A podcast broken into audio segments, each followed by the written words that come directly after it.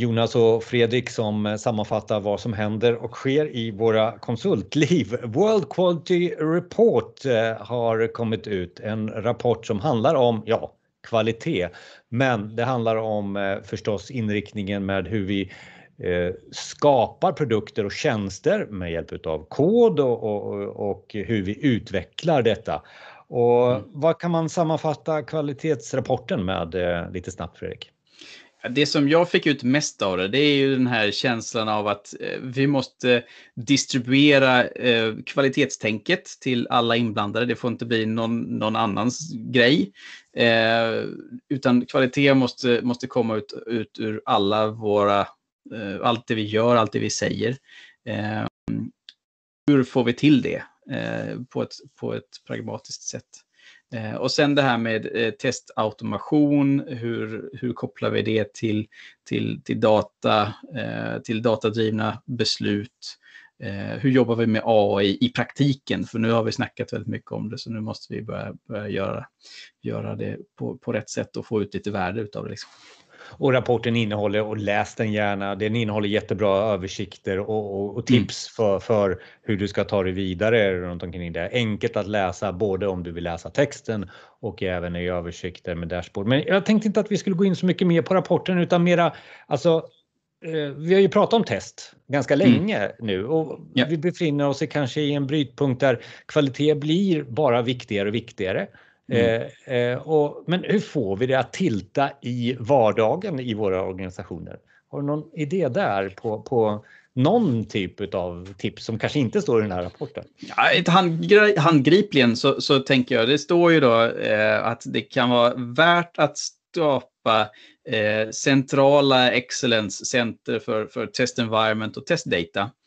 Eh, i en organisation som, som jag eh, jobbar med, där har man ju haft väldigt lång tidsproblem med testmiljöer.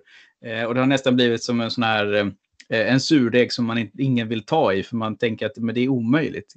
Så att, eh, och då tänker jag om vi ska försöka distribuera kvalitetstänket, eh, testandet, eh, nyfikenheten kring funkar det här som jag har byggt nu, den här featuren som jag har tagit fram nu, jag vill, jag vill liksom prognostisera hur, hur kommer det här landa i, i produktion? Kanske vill jag känna det innan jag sätter det i produktion.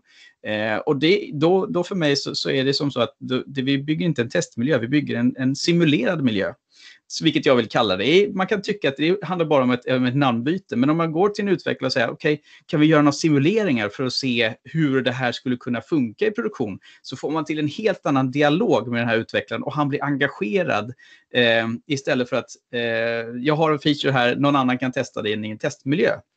Eh, kan, vi, kan vi göra simuleringar? Eh, och då tänker väldigt många, ah, kod. Eh, man tänker eh, roliga grejer, man, man tänker experiment. Eh, och man får bort det här gamla tänket kring, kring bygga storskaliga testmiljöer som inte alls är produktionslika fast man tror att eller hoppas att det ska vara det och jobbar för det men det, det breakar till höger och vänster. Men alltså då, då handlar det egentligen om att tilta lite begreppet test till att det mm. jobbar med eh, simulerad miljö och att ja. det inte blir vi och dem eller det, eh, först vi gör det här och sen är det någon annan som gör det andra. Eh, och att Exakt. inte prata kanske om verktyg så mycket. Nej. Det, det, Nej. Det, det, man använder är säkert mycket container, mycket sån eh, teknologi, eh, cloud och, och, eh, och, service virtualization. Men man, man ska inte prata om det så mycket, utan man ska prata om, okej, okay, kan vi svara på frågan, hur borde det här funka i produktion? Kan det leda till några oanade bieffekter som vi inte eh, vill, vill uppleva innan vi sätter det på plats?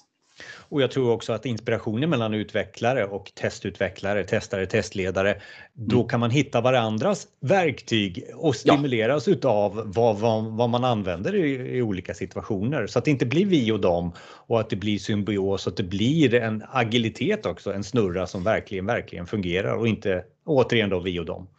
Absolut. Så mitt nästa steg nu är att jag plockar folk från, från systemteamet, från testautomationsteamet, testare, utvecklare, eh, arkitekter och så sätter jag dem i en taskforce och kallar det för, ni, ja, då ska vi ha ett två veckors learnathon kring hur vi skapar simulerade miljöer som vi kan testa våra, våra features i.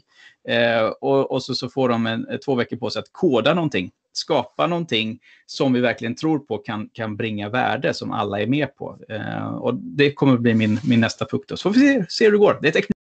Utöka kvaliteten. Ni kan läsa rapporten World Quality Report. Eh, vi använder oss också utav knep och knåp för att ta oss in och göra saker bättre redan nu och inte bara vänta utan agera. Och det kanske bara är en liten, liten förändring som behöver göras genom att bara ändra namnet på hur vi jobbar och, och försöka få en taskforce att jobba tillsammans med oss att få det här att funka. Ja, skapa något. Det är roligt. Tack Fredrik.